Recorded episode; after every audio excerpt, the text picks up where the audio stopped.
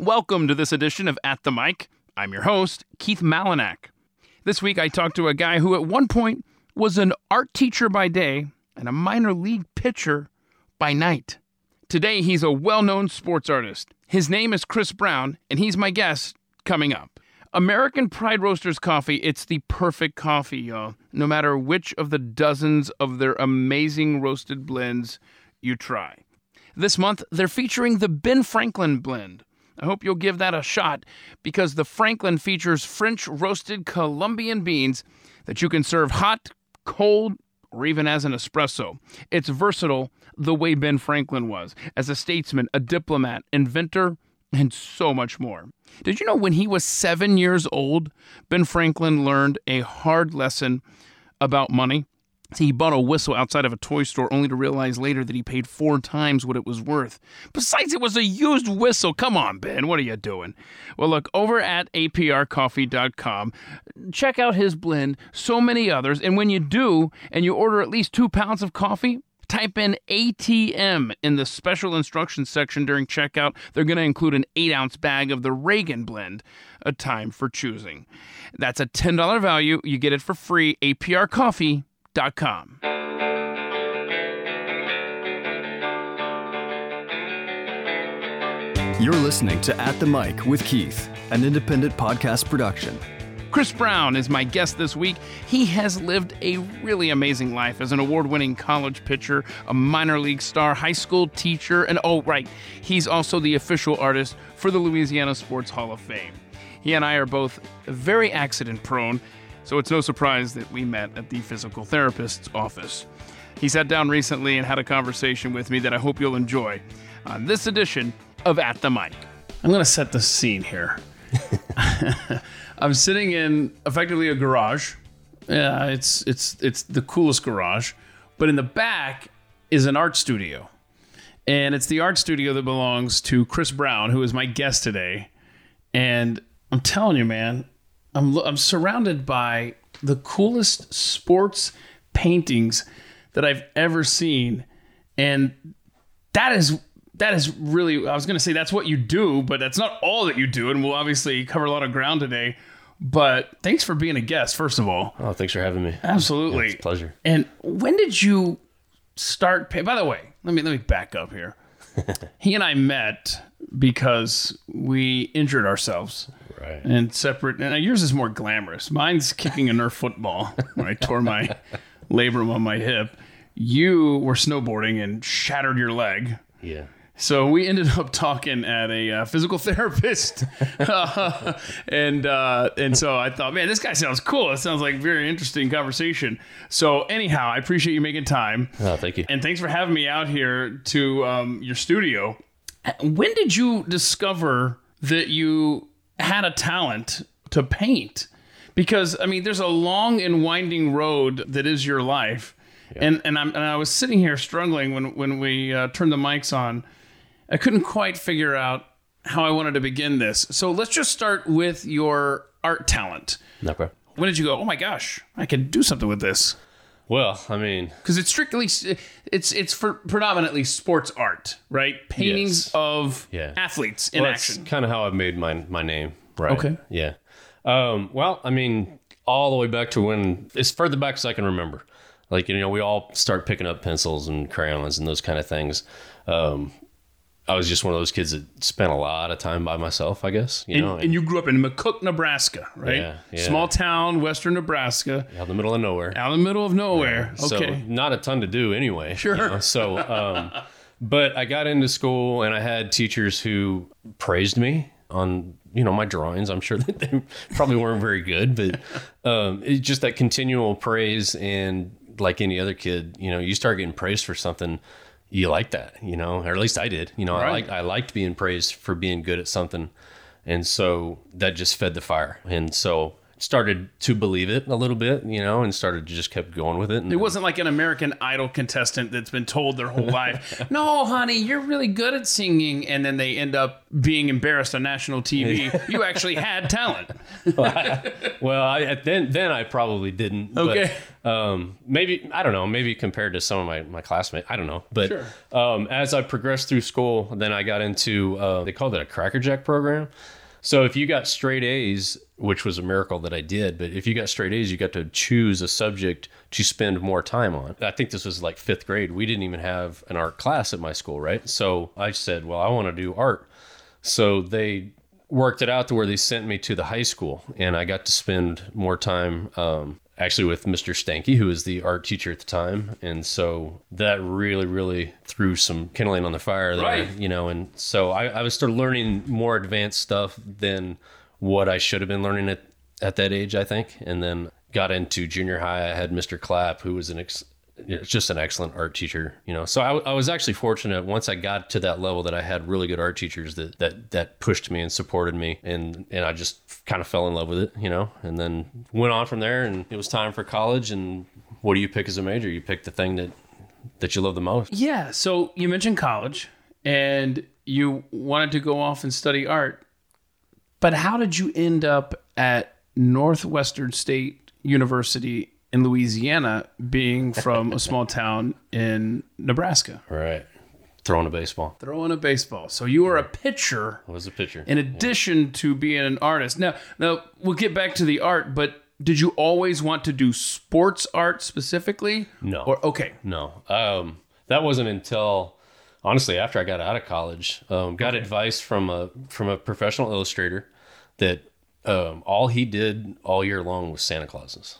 That was his niche. Huh. And his advice to me was, you need to pick something, because my portfolio at the time was very broad. I was just kind of all over the place. And so he said, you need to pick something that when people think of it, they think you. Right. And that's who they're going to go to. And so he'd done illustrations for Pepsi and Coke and, you know, and all those different huge companies. And so he was the Santa Claus guy. That's cool. And so I took that advice and I started thinking, well, what do I really want to do as far as subject matter?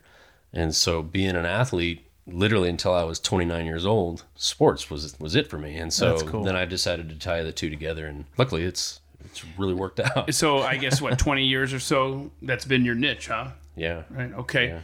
So let's go back to throwing a baseball. You were a pitcher in high school? Yes. At McCook High School, right? McCook Senior High. Okay. Yeah.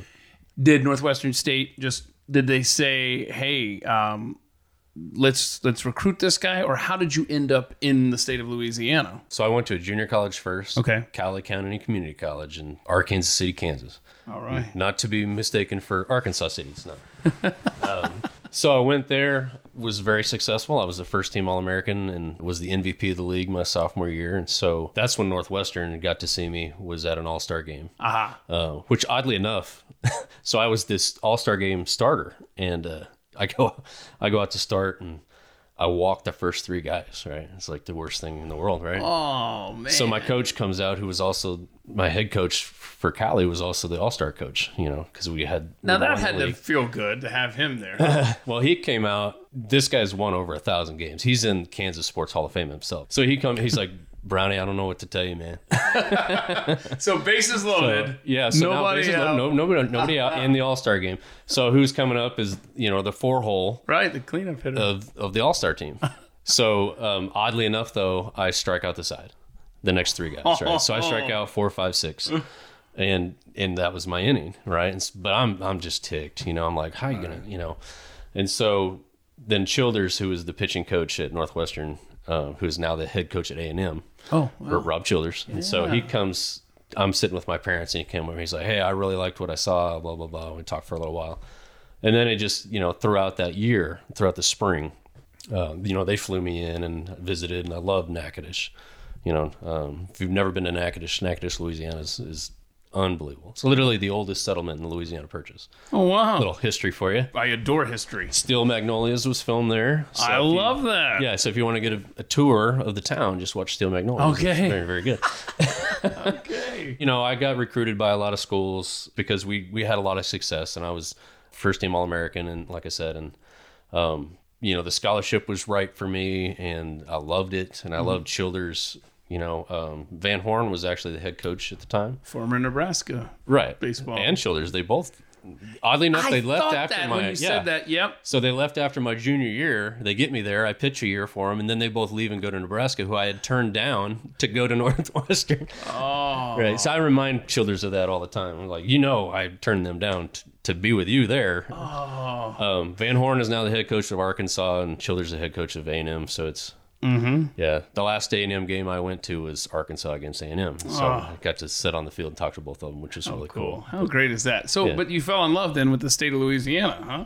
Yeah. So from McCook, Nebraska, a town of 7,500 people, is that about right? Yeah, a little under 8,000 now, probably. So now you're in Louisiana, far from home, but night and day too. Yeah, there two states couldn't be more different. So, so you ended up not only going to school there. But I take it you really enjoyed it. You have an interesting position there with the state of Louisiana, despite the fact that you live in the state of Texas, I'd like to point out. So I like to have the best of both worlds. Right. Yeah. But so you stuck with baseball for quite a while. You were in the Cubs organization, right? Yeah. How did that happen? Got drafted after my senior year. Supposedly they were supposed to draft me after my junior season. Set the strikeout record at my school that year. You know, I had a pretty good year. And then, for whatever reason, didn't get drafted by him. Come back from my senior year, I broke my back in the fall. So rehab, didn't have any surgery, pitched my senior year, I did okay. Okay. I wasn't the same pitcher. Oh. How did you break your back, by the way? Squatting. Went down and pop. And then I actually came back up and racked it and just couldn't bend over anymore. So it's excruciating. But so, you know, when you bend over and that bone sticks out, so I broke that completely off. And because we didn't get any x-rays, I never knew. How many pounds was it? It was only 315. I wasn't. Only 315? Well, at the time, that was just repping. Okay, you know, I wasn't maxing out by any means, but it was enough. Right, know, and I think it was one of those situations where it had started to fracture, and that was just it. And that was the, you know, probably some form problems, you know, it was probably bad form. I can admit that looking back. Right. Anyway, so pitched my senior year, got drafted, fortunately, went and played for the Cubs, did pretty well. Okay. I had an ERA under three with them. Okay. You know. Yeah. Actually, when I got released, I pitched 10 innings in spring training, Nobody reached base. And then they released you. And I got released. What in the world? But it is what it is, you know. Yeah. So, how many years were you in baseball? In minor leagues? Yeah. 6 years, 6 seasons. What was that like? I mean, we've all seen Bull Durham. Yeah, Bull Durham's fairly accurate. I mean, let's not say it's all accurate, but I mean, it's exciting. You know, there's a lot of thrill to it, and it's a lot of learning. Yeah. You know, but then there's a lot of craziness too. Mm-hmm. Especially like if you get out of organized ball and you get into independent ball, which I did at the end, then you're dealing with a whole different, you know, it's like rules. Let's throw those out the window. You know, so played with some different kind of people. One guy is serving several life sentences in prison, and oh my. So it was a different beast, you know. So when you went to college, what was your major while you were there? So in junior college, it was just straight art. So I got my associates there. And then when I went to Northwestern, it was actually art education. Okay, so you wanted to teach. I wanted to teach. So you knew, I want to do art and I want to teach it. Yeah. So okay. And I'll tell you why. The whole reason I got up and went to high school every single day was because of my art class. Uh-huh. You know, I didn't really care about the other subjects, and I think it showed, you know. And then, but my art classes, I loved going there, and I loved not just the attention that it got me, but the fact that I got to be creative. Yeah. And my Mr. Stanky was one of those very supportive teachers, and it was fun to be around, and he was always creating art, you know, and I was like, I want to influence somebody that way. I want kids to come to school because they enjoy being in that class, even if it's only for an hour, hour and a half.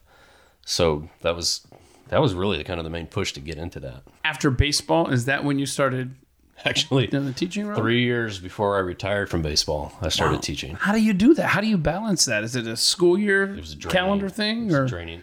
They both worked with me. Mm-hmm. The team, because I was a starting pitcher, I would miss the games on the road that I didn't start. Okay. For while the school was in. Wow. Right. And so I didn't have to try to force a trade or anything because I got a job right there. That's cool. You know, at Sherryland High School. So, you know, and I was playing in Edinburgh and they're literally 10 minutes apart. Okay. Right? So cool. And then the school would let me miss when I had to drive for my start. So, and sometimes it was, you know, I had to drive all the way to Amarillo. Oh my. Pitch a game, drive back. Oh, you know, no. So, but that's all right. You know, like I said, it was cool that they worked it out. Yeah. What a unique combination. High school art teacher by day, minor league pitcher by night. I got to take a picture of you. In fact, you know what? Hold on a second. Here, you know, I turn toward the art. Yeah. This is what we do. We take the picture during the show. I've forgotten to do this for a while here. 3, 2, 1. Let me get one with the art more showing here. Cool. Okay. So in this crazy COVID era, are you getting to teach your students in person? Yes and no. So they have a choice. You know, for the kids who are afraid to come to school, mm-hmm. or their parents are afraid to send them. Sure. Let's not always put it on the kids because sometimes they don't have a choice. But sure. And unfortunately, at Fossil Ridge High School, where I'm at, a majority of them are staying home.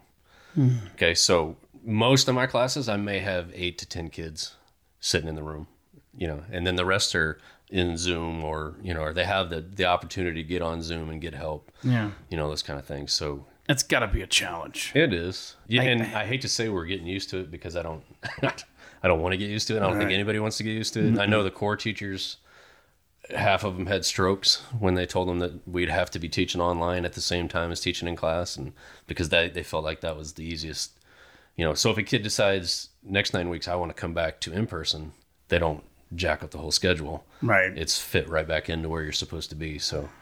And you're not having to teach extra classes. It's just a camera present in your class, correct? Okay. Right. Understood. So at the high school, in addition to teaching art, you're also a baseball coach? So my first 17 years I coached baseball. I was a pitching coach. Okay. Was able to specialize in just being the pitching coach. Okay. I loved it. I left because I wanted to spend time with my son and my family. It's a great reason. You know, it got to where... And I don't even mind saying this. Growing up, my dad was in the oil field, so he was gone all the time. He'd get up before I woke up, come home after I went to bed. And so when it got to, you know, my son would be in bed when I got home, that started hitting me hard. You know, sure. And let's be honest, I want to be a better dad than I want to be a coach. And so I made that hard decision, even though I was very invested in that and enjoyed it, got a lot out of it, mm-hmm. you know, as well as contributing, but I got a lot from it. Sure. It's rewarding, but 5-year-old Maddox, correct? Yes. And now I'm gonna risk it here. The name Greg Maddox. Yeah. Yes. No. All right. So that's. Well, I mean, you're a pitcher. It's worse though. His initials are MLB. Now, was that on purpose? It wasn't even on purpose. That wasn't on purpose. No, I swear. Everybody blames me. My wife and I were actually driving back to Nebraska. She was pregnant at the time. She's literally flipping through books of names. And yeah. She comes, you know, there was a lot of them for us because we're both teachers. There were so many names. We're like, no. It reminds me of. Yes. You know. So it was hard. Like half the book was, because we'd both been teaching for so long, like half the book was just out. Uh-huh. And she came across Maddox. And my middle name is Lee. Okay. And I didn't want to name him after myself, but I did want him to have my same middle name if it worked out. Yeah. So, and she suggested that. So, Maddox Lee Brown. Perfect. And so, and then I had to explain to her because she loves sports, but she's not into sports. Right. You know what I'm saying? So I had to explain to her the whole Maddox thing. Right. And I was sold right there. I was like, that's it. Yes. That's it. Cool. You know, he's got an awesome name. It's a baseball related name. And I didn't even come up with it. Does he have any athletic prowess that you're noticing yet? Or is it too early? I hope it's too early.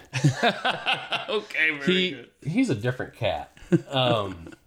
He's super into, like any kid, like he really likes art because daddy's into it. Cool. You know, he likes music because mommy's into it. Uh-huh. You know, when I did coach, you know, she would bring him to the games. I'd let him run the bases before the games and stuff like that. And so it was trying to get him into it. He hits, you know, he's ready to start. He lost his T-ball season last year, his first one. So he'll go again this year. But I got good advice from Peyton Manning, of all people. Uh-huh. Okay, so who gets to say that? And I can't wait to ask you about the athletes that you've rubbed shoulders with and painted images of. But what was the advice from Peyton Manning on fatherhood? So Peyton did the same thing, learned from his dad, Archie, who I also got to meet. And Archie, you know, he picked it up from his dad.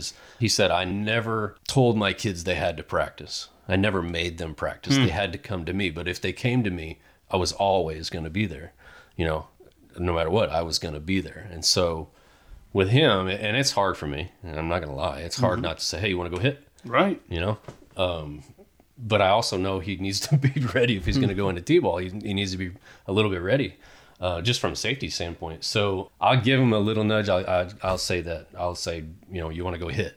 But if he says, no, I don't feel like it, I don't press it. So I've kind of taken that a little bit too. Like, I'm not going to make him want to enjoy it just because I want him to. Understood. But I am thrilled to death that he's dying to come out here and paint. That's cool. You know, that's got to be fun. I was going to ask you if he came out here in this awesome art studio just to hang out with you while you were painting or something. That's cool. I had to clean up he was using those. I'm surrounded by art supplies. This is such a cool setup here. I see. Yeah. So, well, you talking about him and him being so young and you're talking about sports, it segues nicely into your earliest memory, which I believe was walking onto a T-ball field, having no idea how to play the sport or what happened there. Yeah. Somebody didn't practice. Like, I guess I couldn't remember ever having a practice. You know, it was like we just showed up and coach says, go to second. And I'm like, oh, where's that? Where do you want me to stand? You know, luckily it wasn't one of those situations where it scarred me, you know, and I never wanted to go out there again. But, worked out. I remember that going, and he's like, just stand there. Like, all right, I'll do that. That's fun. You know, it's just a clueless 5-year-old, which is ironic because that's the age my kid is now, and here he is about to start. And cool, so man, those creep back in, and you're like, well, I don't want him to be in that situation, you know. Well, I've got a question now. You and Paula, see, you're from Nebraska. You went to school in Louisiana, but Paula is from Texas, right? Mm-hmm. Keller. Your wife, okay, a suburb of Dallas, Fort Worth. Right. How did y'all meet? Church, Sunday school. Okay. Yeah. Oh, so locally here then? Actually, no, down in the Rio Grande Valley. So wait, now why are you going down there? I mean, there's so many geographical points here. How did you get down to the Rio Grande? For me, it was baseball, a team. Okay. Team in Edinburgh bought my rights. Okay. And so it was a first year team, built a new stadium in Edinburgh. We won a championship, so it was worth going down there. Okay. But, what's the nickname? That sounded like the Roadrunners. Edinburgh Roadrunners. Edinburgh Roadrunners. Okay. So yeah, we were super successful actually. Chad Treadaway was the manager. He was a guy I actually played against the year before. So anyway, we go down there and we win the championship the first year, and awesome. My librarian comes in and invites me to his church. And I was like, yeah, I'm looking for, you know, I need something. You know, okay, there's something missing in my life. And so that's probably it. And so I started going to church, and then I get invited to Wednesday night Bible studies. And then all of a sudden I notice this pretty girl, and, you know, I'm trying to tell myself that's not what I'm there for. Yeah. Little did you know, it was while you were there. God worked with me. I'm proud to say I'm actually a deacon now. All right. She was not noticing me right away. Let's put it that way. She was not noticing me. If she did, she put on a good run. She made me chase, you know. We dated for a long time, was engaged for a year, got married, and then it got to where, honestly, it was just like every holiday we were driving all the way from the valley up to here or further to Nebraska. You know, I was like, I don't want to drive 9 or 10 hours every time there's a holiday. And so we started looking up here, and ta-da, I got hired at Ridge, and boom, we left. How long have you been up here in Dallas, Fort Worth? Since 2012. Okay. Yeah. Very good. And love it. We love it here. So, well, besides the teaching and the art and the baseball and all of that fun stuff, you have a hobby that is very unique, and it's making baseball bats. Yeah. Right? Yeah. On a lathe. Yeah. Right? Yeah. So is that... like, is that somewhere around here? It's like, out in the main part of the building. How long does it take? Like, how do you take us through the process of, I'm going to make a bat? Like, you know what I mean? Like, where do you, I know there's wood involved, right? But so like, where do you go for that? You buy a blank, and it's just, it looks like a really, really thick dowel rod is basically what it looks like. Luckily, it's round, and it's kind of made for bats. So they're bat blanks, right? So you go get an ash or maple or whatever. I like using maple myself. I had one of our elder church members, retired deacon and former vet, took me to his house and showed me how to actually use the lathe and this and that. Oh, cool. You know, and I'm just interested in learning things like that and learning how to do things with my hands and create something, you know, from nothing. You know, that's a great thing about what I do is every time I create something, it's something that never existed on this planet before. Yeah, that's a good point. I like that. Just the pure joy of creating something that didn't exist. That's really cool. You know, it's... So anyway, you start what's called chunking, which is you're just getting the bigger parts of it down. You know, you're whittling it down to somewhat of a shape of a bat. And then when I get to a certain point, that's when I start breaking out all the different sandpaper grit and sanding it down. And then, you know, you want it to feel kind of like glass by the time you're done. Yeah. Are you making it to specs or just making a bat? Some guys are pretty good about it. Like they'll have literally a plan, like, this should be this thickness here, this and what right. I do is I get out some of the bats from minor league teams that I was on and I just sit it in front of me. Cool. I don't know if it's the artist in me, but I just sit it in front of me and I just eyeball it. I just use that as a, that's cool, as kind of a template, I guess you could say. And so they're all literally to, you know, pro baseball bat sizes. That sounds like fun. Now, you know, I send the email out and ask a bunch of questions, and you, when it came to the last song you had on repeat, was a national song. Yeah. I was thinking about this when I came out here, and you love the National, the band. Okay. I do. That seems like the perfect background music for painting. And I've never associated the soothing melodic effects of the National in a garage painting, but I could totally see that back here right now. Yeah. And I assume that's probably something that you do. It's constant. Yeah? Constant, yeah. Well, I'm huge into music anyway. And so, like, whether I'm in my classroom or even if when I was coaching, now we had music on the loudspeaker. It was just like, and the whole time I'm teaching, like if I'm not talking to the class, music's playing. Yeah. You know, and we got a nice speaker set up there. Oh, nice. But out here, it's kind of odd, I guess you could say, is because I like to create more to, I guess you'd call them almost sad or depressing kind of music. Yeah. Well, and I appreciated that answer because you said you enjoy sad music. Well, I do too. Yeah. And I feel weird that I do, but I just do. Yeah. And I'm not depressed. You right? know, it just is something about that mood that for me, at least, it works for me. If I listen to, say, Metallica, which I love, then believe it or not, I'm going to pick up my pace. I'm going to, you know, it actually subconsciously starts to kind of take over a little bit. That's for me. You know, it's not going to be the same for everybody, but for me, you know, and I don't want that kind of energy necessarily in something, you know, you know, maybe there will be a piece that I'm like, let's rock out and let's, you know, it might be fun to just scratch on the back of your paintings, the bands that you were listening to while you were painting those specific, before we get any deeper, you're highly connected to the Louisiana Sports Hall of Fame. And, but I just, like I said, there's so many directions I want to go here, but I want to ask you about, you had a dog, I guess, recently passed away. Rockwell. Yeah, named after Norman Rockwell. How cool is that, man? Yeah. Who I've read his autobiography a couple times. He's my favorite artist. Yeah. You know, and so I didn't want to name him Norman. I named him Rockwell. But. So how did the dog you have now, Hank, who's he named after? Hank the cow dog. My wife named him. And it works because he was literally born at some horse stables. We used to have horses. Okay. And she actually helped deliver him. Man, that is cool. The mama was stuck under a shelf and couldn't really help herself. And so my wife actually delivered all the pups. Oh, my. But then this one, every time she showed up to feed the horses, would literally climb out of the pen and chase her around. And so he ended up at our house and you know, now he's part of the family. Yeah, yeah. So you're a big reader of Norman Rockwell, like his autobiography, you said. Yeah, okay. Yeah. Before they moved it out, they had the Boy Scouts of America Museum over Irving. Yeah. Right. So they closed it down now, but they used to, because he was such a big supporter of them, and he did their magazine covers. They had a whole room of his paintings. I had heard that they were going to shut that down, so I took the day off and went. Yeah. So it was pretty cool to see. You enjoyed that. Yeah. And Norman Rockwell, by the way, I think it's safe to say, that's the person you would like to go back and meet in history. That would be unbelievable. Yeah. You know, I actually do want to stay on him for just a moment, because if most people are like me, you know him from the Saturday Evening Post paintings on the covers and stuff, and it's just Americana, simpler time. The Four Freedoms. Right. So, yes, you just know just from the paintings. That's for me, that's all I know. I know him through his artwork. Tell us something maybe we don't know from his autobiography, from his life, that you want people to know about him. You know, I guess I kind of relate, you know, what I said earlier about going to school simply because of my art classes.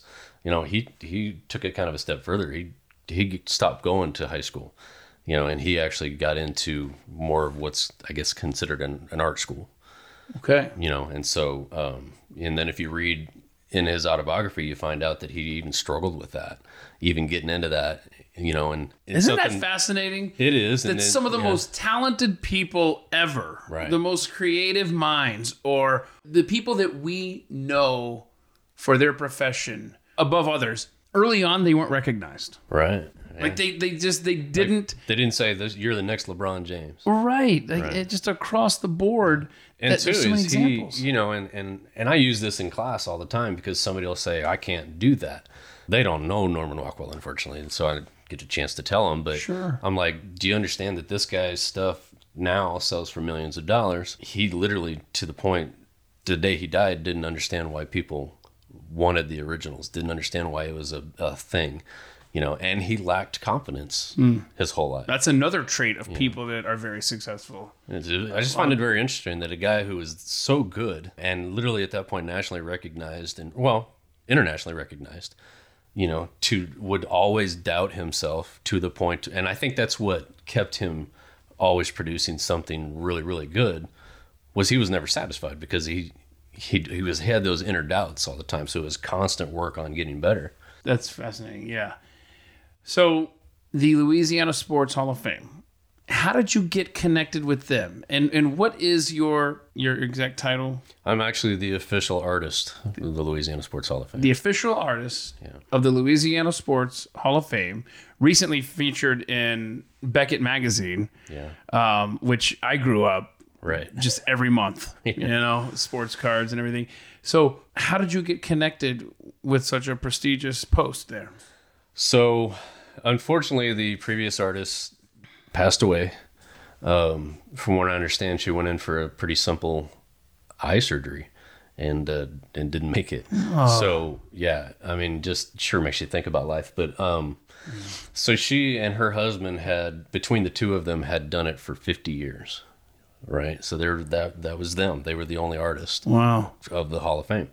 And so he had passed away and turned it over to her. She had passed away. And then, so right about that time, I had donated some work to Northwestern State University's basketball program to be auctioned off. It did really well. I don't know. It was a smaller piece. I think they got like $3,000 for it. So that helped them, which I was thrilled about, because that was my school. Cool. The director of the Sports Hall of Fame was in the audience, saw it. You know, he's looking for an artist. And so it's one of those things where God put it in the right situation all at the right time. Right.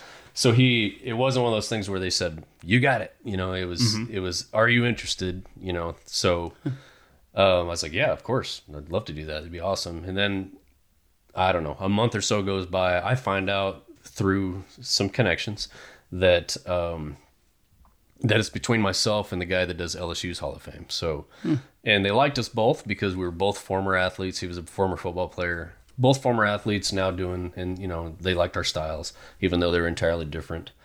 I found out, did a painting of Hester, the former running back for LSU, you know, very specific for, I was doing LSU and I sent him a picture of it and I said, feel free to compare.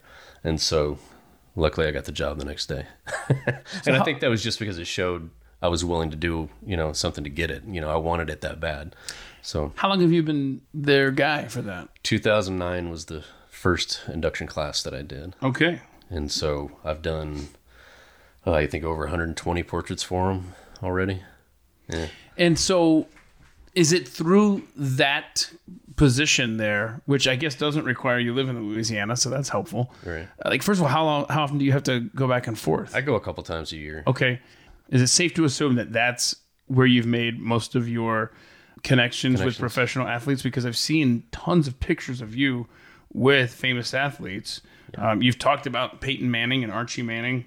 Who's the most memorable? You know, you can have more than one answer.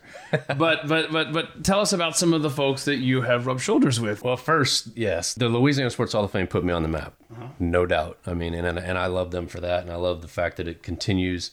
I mean, every time they announce a class, it's Christmas for me. You know, I look forward to that literally probably more than Christmas. So how much time do you have between the announcement and having to turn them in? And is that a stressful stretch there? No. Usually it varies a little bit because the whole board has to meet to vote. Okay. And so sometimes they meet here, sometimes they meet, you know. So sometimes the meeting times are a little bit different. But I find out usually like, let's say August or September. Okay. And I don't have to be done till May. Oh, okay. That's so cool. Normally it's not a stressful time, but... It depends on how big the class is? It depends on how cooperative they are. Uh-oh. Oh. I have to talk to them, get them to send pictures, tell me what they want, not only as the... action shots, but what else do you want in the background? What story do you want this to tell? Mm-hmm. You know, because when I came along, it was just the head and shoulder shot, and that was it. And I was like, you know, it doesn't really tell the story. If somebody walks by and they see it and they don't know their face, they're not going to immediately know what they did. Well, Freddie Spencer went in that year, and he was a motorcycle racer. Okay. I was like, there's no way. It was risky. But I was like, there's no way I'm not putting a motorcycle in this thing. Right. And so I did. Wow. I just took it upon myself, and I put him in the background, turning into the portrait, just an awesome-looking portrait. And then luckily for me, I didn't get fired. In fact, they said, this is the way we want to go from now on. And so... Look at you. Yeah. So I guess I got lucky, but, you know, that's the thing is you walk in, and you can tell literally by looking at the portrait, oh, well, that person played football. That person played volleyball, you know, so... And then that draws them to the portrait, but also to that person. And then they pull up their information on their super awesome touchscreen that they have. You know, you touch the name, and the video comes up and starts playing and shows highlights. It's an awesome place. Is this in Baton Rouge or Natchitoches? Okay, Natchitoches, okay. Louisiana. You know, all right. Yeah, they built the $30 million museum right on Front Street. How cool! Yeah, it's really cool. It's just real quick. I'm sitting under a painting that you did of Peyton Manning. Yeah. And he's in his Broncos uniform. Who determines which team? Like, for example, it could have been a Colts uniform that he was in for this picture. How is that determined? For the Hall of Fame portrait, it's strict. Well, I want to say it's determined by them, but at the same time, it's really supposed to be geared towards why they're going into the Louisiana Sports Hall of Fame. And I'll give you a good example is... Nick Saban. Okay. Okay. So you think about Nick Saban now, you think Alabama. Sure. Right. Talking to, say, his wife, she wants Alabama in the portrait, but it's not the Alabama Sports Hall of Fame. It's the Louisiana, and he's going in because he won a national championship at LSU. Uh-huh. And so it wasn't a big, you know, disagreement or anything. It was just like, hey, by the way, it has to focus on this. We can put Alabama in there. We want Alabama to be part of the story. But it's got to be focused on LSU. So the main thing he's wearing has got to be the LSU stuff. And so sometimes that conversation has to be had. But when it comes to like the pro guys, you know, it's just what do you prefer? Because sometimes they have a reason not to, you know. Sure. Or, maybe it was a bad breakup with their former team. Or, yeah, I gotcha. The stuff that you're seeing is entirely up to me. Okay. Because these are going into my show. I just want them to sign them. And so if I think... I've got Reggie Wayne in Colts. You know, I didn't want to do Peyton in Colts. I didn't want to, you know, start that whole thing. Okay. You know, and so it's just more thinking from my show standpoint. Mm-hmm. What do I want to, you know, and I hadn't done the Broncos at that point. You know, I just started thinking about that and what I just think about what do I want to do? What do I want to show? And if I see a photograph that I'm like, well, I'd really want to do that, then that's kind of what I do. Yeah, this is Jake Delhomme. Love it. Yeah, he's cool too. He was super cool. It seems like it. That's really neat. I'll still send him a text on his birthday. And that's cool. He'll always respond. Peyton was memorable. Shaq was... Shaquille O'Neal, yeah. Unbelievable. Uh-huh. Yeah, that was a fun one. That was... I mean, just pure size anyway. I mean, there's a picture up there above that shelf. You can see how big he is. Oh, man. Yeah. So I'm 6 feet. I was just about to say, you're not a small man. Yeah. But I look like a jockey next to him. He's a giant. Yeah. How tall is he, Shaq? He says he's 7 foot, but... Oh, he's more than that. Yeah. I mean, just looking at that picture alone. I think he was listed at 7'1" or something like that. But how tall is Shaquille O'Neal? Yeah. Sorry. Shaquille O'Neal is 7 feet 1 inch tall. 7 feet 1. Okay, yeah. All right, sorry. But he's also, I got to meet Orlando Woolridge, who was 7 feet. Irving Johnson was 7 feet. Mm-hmm. So I've met some 7 feet tall guys, but he's like 4 times their weight. Yeah, he threw those guys around like ragdolls, Right. And so I literally reached up like this, as tall as I could, and patted him on the shoulder. And I was like, "Hey, man, you're always one of my favorites." And it was like hitting a bowling ball. And I ain't joking. His shoulders were just solid rock. Have you heard? Yeah, I can imagine. Have you heard the fun fact? I'm going to screw this up. This is the problem with doing everything on the fly here. But have you heard the connection, Shaquille O'Neal to NBA championships? You heard this? Uh-uh. Okay. Oh, like he's played with somebody on every championship team. Right. Yeah. So, okay, let's see. Here we go. NBA Finals. Yeah. So 36-year run of either Shaquille O'Neal himself or teammates that have appeared in the NBA Finals. Yeah. 36 years. Crazy. I love it. Yeah. Okay. Tell us about Fred Gainefort. That's how Google says it, too. Gainefort. Gainefort. Okay. Tell us about Fred Gainefort. He says he knows that's how it's a telemarketer when they call it. Yes. Well, I'm the same way with Malinak. Yeah. Is Keith Malkin... Yeah. I mean, are you even looking at the page? It's pretty self-explanatory. Anyway, tell us about Fred. So I come back from the offseason, right, with the Cubs, and I get a job at a gym. So I'm cleaning weights and this and that. And it was a great place for me to have to work out. So I meet him because he was a fitness guy and heavily into that. And then, so he kind of pulls some strings, I guess, a little bit, or gets me student teaching in his class when it comes up to my time to do that. And so we became really, really good friends, learned a ton about teaching from him. I would say now he's one of my best friends for sure. How cool is that? So we stay when I go to Natchitoches, I stay with him and his wife at their house. And he got me started using the techniques that I use even to this day, brought me to Christ. I mean, just you name it, I mean, he's done so much for me. And so, he's a big part of my life. Right. And so, I give him a lot of credit for a lot of the ways that I am now. Obviously he's super, super helpful in my life. Maybe I should have led with this, but I've waited till now in the podcast to reveal that this artist that I'm talking to is colorblind. Yeah. Yeah. Let's just go back to the Peyton Manning painting that I'm sitting under and I'm constantly looking at during this podcast. The color scheme, I mean, I'm very familiar with the Broncos uniform. Everything's perfect. Yeah. How do you get to that point if... And what degree of colorblindness do you have? Well... So when I started teaching, I started worrying about, here I am an art teacher and I have this disability. Would a school fire me if they found out? I hid this my entire life. Wow. I went through high school, college, and didn't want them to know. I was already kind of being held back a little bit in college because I was an athlete and an art major, right? Uh-huh. And it didn't cross paths too often. I was going to say, yeah. Their thing was he's not putting in as much time as everybody else. But the problem was they didn't know is I just wasn't sleeping. I'd practice all afternoon and then I'd go home and I'd do this all night. Oh, I just didn't sleep a lot. So anyway, because I started teaching, I was worrying about it. I went to an eye doctor. I was like, hey, I need to get documentation that this is actually a disability. And he's like, okay. And so runs me through the first test.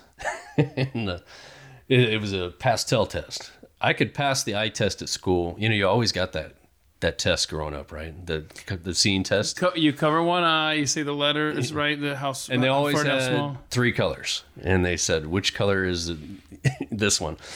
I could pass that because it seemed to me it was the same one every year for my whole life. Right? No big deal. I could pass it, but I knew I was colorblind. He gives me this pastel test, and it's these pastel colored basically beads, right? And he's like, put them in order. I'm like, done. They're already in order. He goes, they're not even close. He's like, why don't you just give it a go? I was like, all right. And so put them in order. And he comes in, and what they do is they have this chart. Well, on the chart, it's supposed to make a complete circle if you got them all right. And mine was like 17 stars on top of each other. You know? Oh, no. And so he's like, hey, you got one right out of 36. So that's to tell you how bad it is. Oh my. And he goes, you probably got lucky on that one. You know, and so he was so intrigued by it. This is an eye doctor. He was so intrigued by it. He's like, I'm not even going to charge you for this. In fact, I want to give you another one. So gives me another test, a total different kind, and same thing, 36 colors. I got one right. And so it's not quite black and white, but it's pretty close. So then how do you get the colors? LSU, I'm looking at purple and yellow. Steelers, I'm looking at all these vivid colors. Celtics, Colts, Astros. Spurs, the Chiefs, yeah. And they're perfect. I know my sports colors and uniforms. Yeah. I'm looking at the Rockies, the Panthers. They're all spot on. How do you get there? Well, I tell my kids at school I'm really smart, but I'm not. Right? I'm not going to claim to be. I've had to learn a lot how to handle this over the years. Obviously, mixing paint is an issue.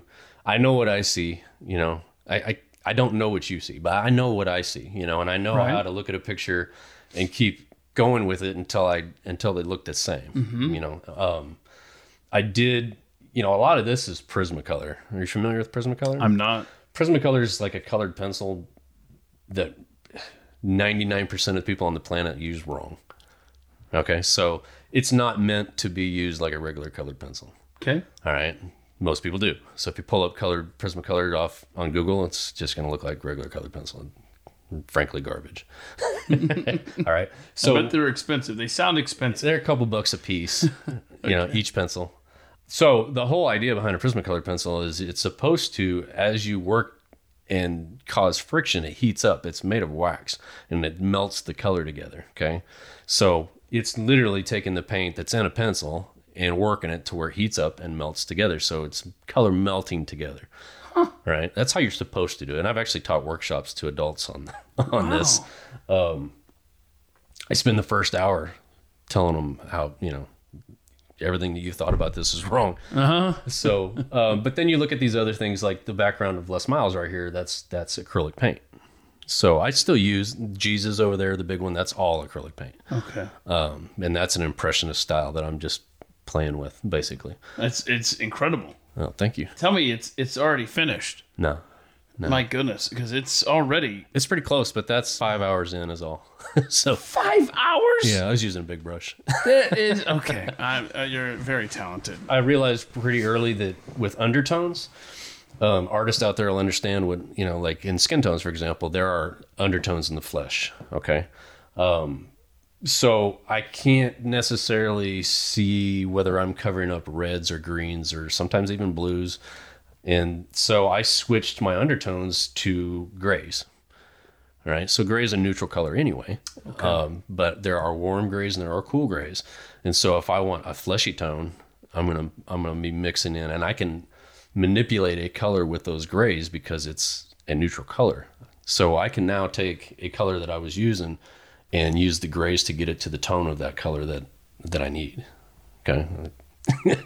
You following? I'm trying. And so I use that to my advantage. Okay. But again, I know what I see. So that's just it. Yeah. As long as it's what you see, you have your own, I guess, code in your mind's eye. Here's something that's unique is like, because the Prismacolors say the name on it, right? They always have the name on the pencil.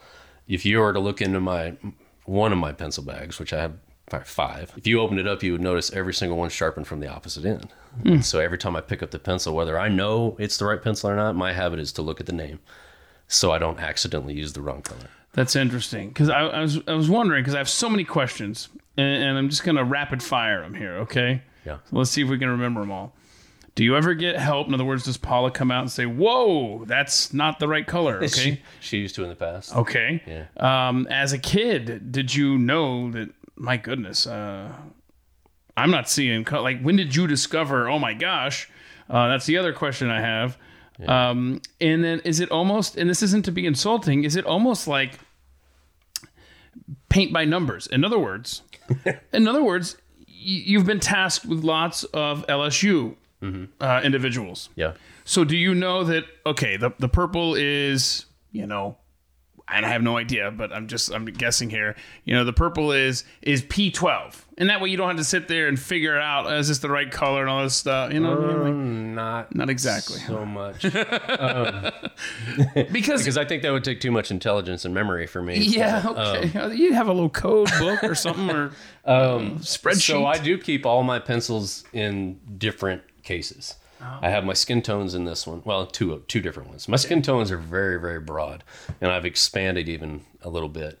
I even, you know, depending on the person, obviously, there's probably 10 to 12 different colors that I use on anybody, just in the skin tones, okay, to get to where I need to get. And recently, I've even added lilac of all colors in my skin tones, you know, so not all of them.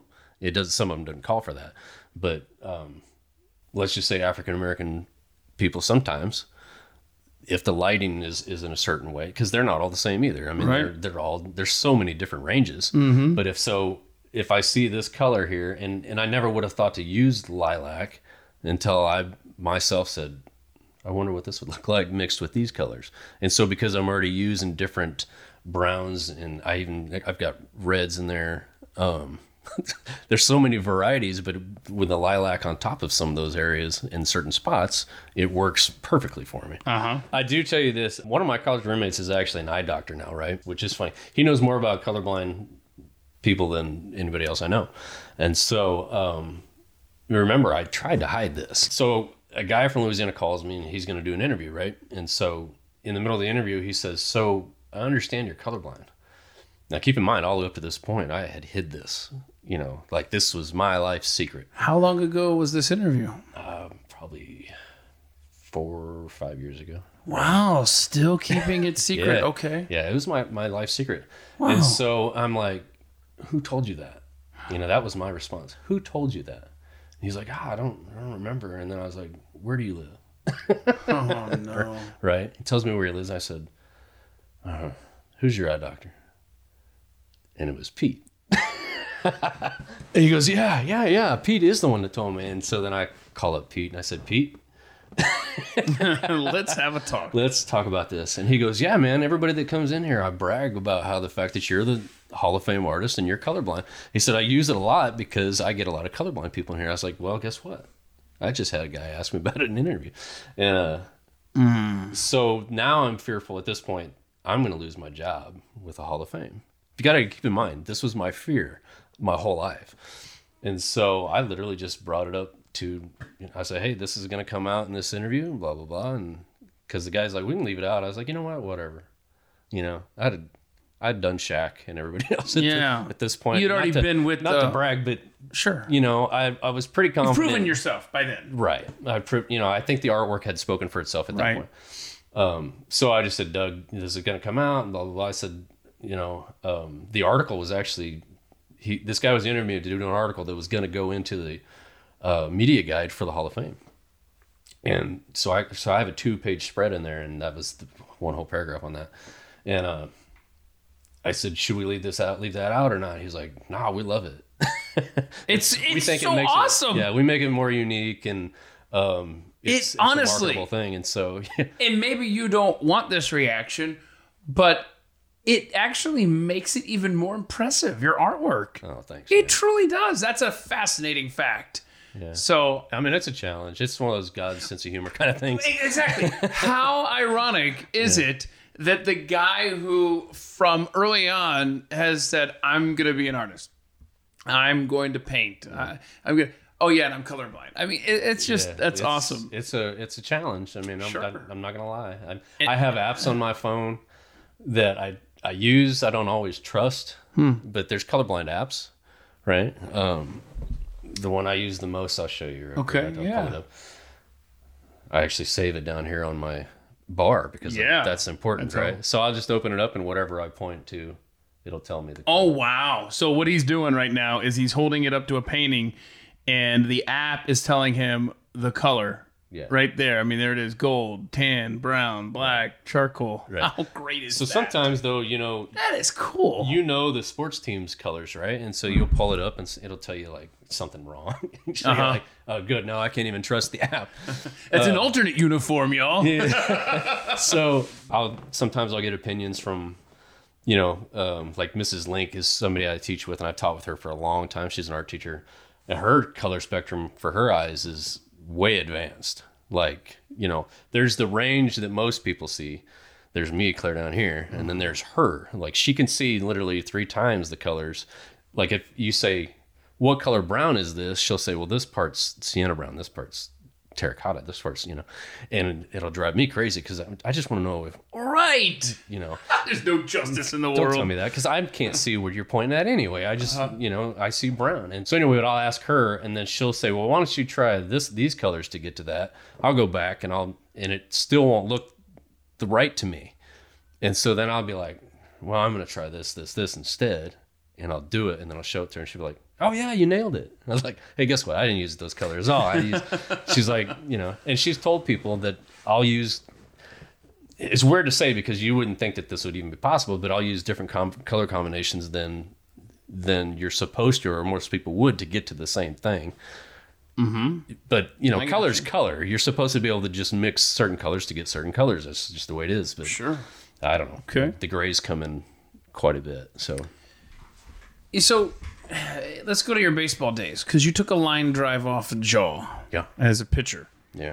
And I don't recommend it. No. 60 feet, 6 inches away? 103 mile an hour? They clocked it going in. My pitch was 93, and then it came out at 103. That's when they had those -5 bats. They outlawed them the next year. Oh, wow. Yeah. So... You and I could go hit a home run right now without even stretching with a -5 bat. You could. I would ground out the second. So, okay. Tell us about that experience. I tell you, man, I was warming up. Childers was in the bullpen, and like, man, I was lights out in the pen, which to this day is not a good sign for me. Like he told me later, he goes, I told Van Horn, man, you were gonna throw a no hitter. Well, this guy hits just a shot. I didn't even see it. Hits me in the right side of my jaw. Oh. Broke right down the middle.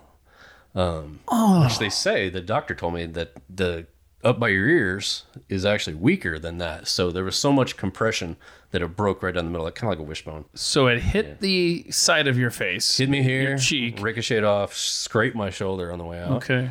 And there's... Flew over the shortstop. Oh, God. Yeah. So I was mad because they didn't feel it. But the shattering was your chin, basically, below your lip. Right down below my bottom teeth, straight through. How much blood we talking? Tons. Actually, so I was proud of myself for not going down, right? I'm going to stay on my feet. Good for you, man. And I was huge about staying in the game. You know, I'm like, this is my game. Nobody's going to finish this for me. Mm-hmm. Right. And so obviously everybody's rushing out because I just saw me get plastered in the face with the ball. Right. I was okay, you know, and I reached in to put my fingers in my mouth and I couldn't get my fingers in. And so I did the wrong thing, and I don't suggest this at all. I freaked out, and I grabbed both sides, and I jerked. Lucky for me, I actually put it back in place. I lined it back up. Look at you! Yeah, a little surgery for myself. You're like the Bronco Nagurski of baseball there, right? Well, and I don't really like telling people that just because they look at it as kind of like, oh, you think you're a tough guy. Mm. No, that's just adrenaline taking over and freaking out more than anything, but you know, I did that, and then I kind of bent over. Of course, now blood's just filling up my mouth, and and then I was like, I'm staying in, and Childers like, no, you're not, you know. And so then that's when I got upset, but They had to put me, this is at UTSA, they had to put me in the back of a truck, and because I was bleeding so much, drive me over to the training room. And then they wanted to put in steel plates in San Antonio that night. Our trainer's like, no, we need to see our doctor. Uh-huh. So I had to ride the bus all the way back that night to Natchitoches, Louisiana. Wake up the next morning, driving a car to all the way down to, I think it was Baton Rouge, see the surgeon there. And he's like, well, you actually, you know, because you put it back into place, it's starting to heal. He said, You're a doctor too. Yeah. He's like, we can wire it shut if you want, but it's going to heal. I was like, all right. I said, can I pitch? You know, and they're like, well, as long as you don't get hit. So I actually, the next day went and stood at the end of the batting cages while guys were hitting. So balls were just flying at me. So kind of got used to that, pitched the next weekend. And because I didn't want to get hit, I threw a 2-hit shutout. Look at you, man. Yeah. There was some motivation there. I was like, I do not want to get hit again. Uh-huh. I want to tell you who you remind me of here. They didn't let you stay in the game, though, did they? No. Jerks. Yeah, no. Because selfish. In 1919, Ray Caldwell, Indians pitcher, was struck by lightning. Oh, jeez. And he probably stayed in. Yeah, I think they took him out or something, and he came back or something. Of course, that's against the rules of baseball. So yeah. I'm trying to figure out the story here because I'm just skimming it here. But bottom line is you are the modern day Ray Caldwell. Not by choice. Yeah, no. So I guess it could have been worse. I mean, you could have been struck by lightning. Yeah. That would have not been good. Let's see. I had a friend who was struck by lightning last year. Oh, no. Fishing. Yeah, down in the bay. That's not good. Shout out to Bart Bickerton. Yeah. Anyhow, I look up Ray Caldwell. I know he finished the game. I think it was like a complete game or something. That's still crazy, though. That is. That's crazy. Yeah. All right. So, of course, we're going to cross paths at a physical therapy place because it sounds like you and I have a knack for injuring ourselves. Apparently. Right? Or getting injured. Apparently. You have the broken, is it fair to say shattered? No. It broke in 2 spots, but one was 3/4 the way through, and the other piece broke off. So what is it? Is it on a hillside in Colorado, or what do you mean it broke? Broke off. It's just floating around in there. Not anymore. Okay, they got it out. Okay. So they put a steel plate along the side to fix the one piece that's got 9 screws in it, and then they took another screw through the front. Well, they drilled a hole all the way through and went in with a long screw, threaded at the end. And then screwed into the piece that broke off the backside. Oh, my. And then that sucked it back up against the other bone. Mm-hmm. And apparently it's healing. Yeah, good. Yeah, good. They say it looks like it's healing. So it doesn't feel like it's healing, but it sure looks like it's healing. So you got the leg. You like my Superman socks? I do. I like those. Yeah, he's got a pair of Crocs on, camouflage Crocs with bright red Superman socks. I love it. That's how I roll. Uh-huh. And so you took the line drive, broken jaw. Yeah. Broke your back. Broke my back squatting. Any other injuries that we need to know about? Because I'm going through my catastrophic injuries, and right now I've more than doubled you. But go ahead. Wow. I told you, man. I am accident prone. Hard to do. Yeah, but yours are. Those are the 3 main like breaks. Yeah. I've broken fingers. I wrestled in high school, so I broke a lot of fingers. I didn't. Yeah, broken my toes a few times. Not my big toe, but my middle toes. Oddly enough. Yeah. But fingers and toes, I think are. Not I don't count those. Right. Yeah. Because they're just small. Like literally, like I haven't done this in a while. But one day I was thinking of all the different broken fingers and stuff like that, and I think I've determined I'm either. As many broken as never broken, or just maybe a little bit more. I'm telling you, man. I mean, look, right there, if you're looking at my fingers there, I tried to chop them off with a hedge trimmer. Oh. I am not a smart person. I didn't even count that. You're like being stupid. Fixing it? Something got clogged up. You're reaching in there to get it? Yeah, let's just say that. No, it's not that glamorous. And a lot of the people listening to this podcast will be familiar with those exploits as I shared them on Twitter back in the day. But... let's just say I wasn't thinking for a moment as a... that's what gets us all. Yeah, an electrical cord was getting dangerously close to the teeth as I was in the process of cutting the hedges. No, I'm picturing it. And just reaching for it and not thinking. So you were getting the cord out of the way? Yeah, I was trying to get the cord out of the way. Oh. And I was more concerned about the cord than the slashing teeth that were nearby. I don't know. And I was home alone. Oh, yeah. I was home alone. Of course I was. Drive yourself to the hospital. And I had to run all the way into the house, to the way back. Yeah, so I grabbed these nasty... We don't need to focus this whole podcast on me. I mean, I could literally sit here for hours of all my injuries, but I just remember grabbing the nearest like old radio station T-shirt that I'd worked at 20 years ago. Yeah. That was in the garage. But that was full of blood, pretty soon. Oh yeah, and I just had to squeeze it the whole way, and I had to run to the back of the house to get my keys and my wallet, and then drive myself to the ER. And it was. Did you get blood all over your car? Good time. I did not. I did a great job of keeping that. See, I think I sat on it. At least you kept your priorities right now. Yeah, yeah. But I remember walking into the ER. I remember there was an episode of Friends on. And I just remember trying to focus on it while I was waiting for them to call my name. And I think I nearly passed out just standing there watching the TV. And this nurse guy came up just in time and took me back there. How many fingers? All four? 3 of them. Got it good. Yeah. So they look great now. Yeah. But... I can tell you that I watched the Huskers game that day from an ER recovery bed on my phone. How long ago was this? Maybe 3.5 years ago. Oh, so they probably lost. Yeah. So, no. I think it was their first win of the year. Oh, hang on a second. I got to look this up. Hang on. Yep. October 27th, 2018, Bethune-Cookman. Oh, yeah. And so I got to watch that. Well, at least that made you feel a little better. Yeah, because we won that game. I'm just looking it up right here. 45-9, which... Nice.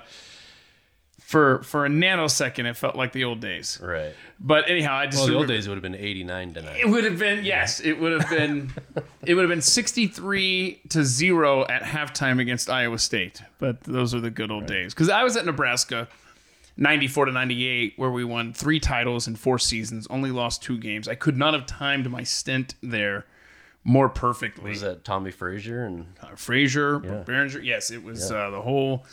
The 95 team, in my opinion, the greatest college football team of all time. There you go. And I'm not going to entertain Louisiana State from a couple years ago. I'm not even going to listen to that. And there you have it. Okay, so. I did, because you almost chopped your fingers off, I have a finger story. Oh, tell us about your finger story. What did you do? So me, I'm worse like on ladders. Uh-huh. A ladder and me, it's a bad idea. I still do it all the time, but so anyway. I almost said that's one place I haven't hurt myself, but I'm going to have to knock on wood, knock on this wood. You got anything else? Because I just jinxed myself. But continue, please. You're on So I'm trimming trees. Mm-hmm. This wasn't here. Of course, it could be here. You saw how many trees I have. Yeah, a lot. But I'm trimming trees, and it's over a fence, right? So I had to go over the fence with the ladder, and I'm looking down. I'm like, well, I don't want to fall on that fence. That's a horse fence. Are you familiar with horse fence?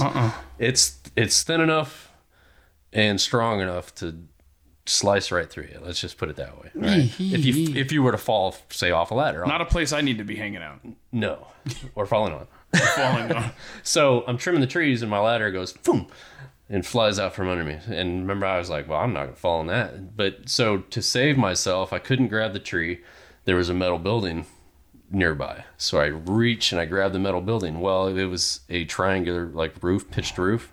So then I start to slide down. No, you're killing me. I can't do this. Right. And so my whole right hand, nonetheless, my art hand. Oh, you know, yeah. So slices all the way through. I don't remember from there to the house. I don't remember how I got around the fence. How I hit the ground. It's all black, right? So I remember then getting to the back door, opening the door, yelling for my wife, who apparently couldn't hear me. She's all the way upstairs. So she finally comes outside, and there's just a puddle of blood, right? And so we rushed to the... It all worked out to where all the slices were not on the bends of the, you know, because... Oh, yeah. If you get those, it's more serious. It was all in between. This one was all the way through to the bone. So I just got a tetanus shot and some Band-Aids, but I thought it was bad, you know. So it was so much blood. Dang, dude. Yeah. Boy, we're a mess. We better not hang out ever. This is like a Tool time, you know. I was gonna say, like, the universe will see. Oh, look, the 2 most accident-prone men are together. This is gonna be awesome. Okay, so you would like to appear on the Tonight Show at some point, with your artwork on display. Yeah. And how do you make that happen? I don't know. Well, my goal, maybe you send this podcast to Jimmy Fallon. Yeah. I've always tried to let my artwork kind of speak for itself. You know, I figure the more I accomplish, the more, you know, the chance of that happening. It's just one of those things, you know, it's just like people will be like, well, why? Why would you want to be on there? But, you know, they used to have artists on there once in a while. They'd have a mixture of, you know, it seems like lately it's just all been celebrities, but they used to kind of have a mixture. So I grew up seeing, you know, cartoonists on there and, you know, you know, they'd have Dave Schultz or whatever, you know, they'd, you know, they'd have them on there. And so it would just be one of those monumental kind of, you made it kind of things. That's cool. Yeah. Well, let me know how I can help you with that. Yeah, I mean, I have zero connections up there, but at least you'll have this podcast to send to somebody, you know, I don't know. Right. Okay. So if people want to check out your artwork, you've got chrisbrownsportsart.net, chrisbrownsportsart.net. You're on Twitter at @cbrownsportsart. Yeah, you can't fit the whole thing on there. Yeah, they're very limiting over there. Yeah. Let's see. Instagram, it's Chris Brown Sports Art. Yeah. Facebook, Chris Brown Sports Art. Everybody catching the theme here? Yeah. So if someone's listening right now and you want them to remember one thing, would it be the website, chrisbrownsportsart.net? Is it? Oh, I always want to push traffic to my website. Okay. But Instagram would probably be the second place. Okay. Maybe it's just because it's more of a visual thing, but Instagram is pretty big with artists. Okay. That would make sense because it's just a bunch of squares and... Yeah. Twitter, you know, you can post your picture, but it's not meant strictly for imagery. Okay. Whereas Instagram is, and I've connected with a lot of sports artists around well, I should say world, really. On there, and so it's kind of I feel like that's the place for for Instagram art. Chris Brown Sports Art. Man, I appreciate this you sitting down, and we're gonna have to get together for a Husker game or something for some point. Yeah, thanks for having me. It's been fun. Yeah, anything that I have forgotten to cover here that you wanted to chat on? Or are we good? I think we're good. All right, Chris Brown. Please check out his work, chrisbrownsportsart.net. Thanks so much, man. Yeah, thanks for having me. It was really great getting to know a fellow Husker fan like Chris. I hope you enjoyed that conversation as much as I did. Be sure to check out his artwork, chrisbrownsportsart.net, chrisbrownsportsart.net. And when you're done checking out his stuff, don't forget to head over to atthemikeshow.com. Mike is spelled M-I-C, atthemikeshow.com. When you go there, you can find archived episodes you can share with your friends. There's ways to contact me. And, of course, donations to this podcast and 5-star reviews are always very much appreciated. Next week, I'm going to sit down with Blaze personality Eric July. Eric is a thinker, and his transformation from a rough and tumble teenager to a guy walking around talking about Austrian economics is fascinating. I love his story, and I hope you're going to join me next week for that conversation. It's going to be episode 50 of At The Mic. Wow. Until then, go be free. And thank you for listening to At The Mic. This has been At The Mic with Keith, an independent podcast production. Head to atthemicshow.com for archived episodes, sponsor information, and ways to connect.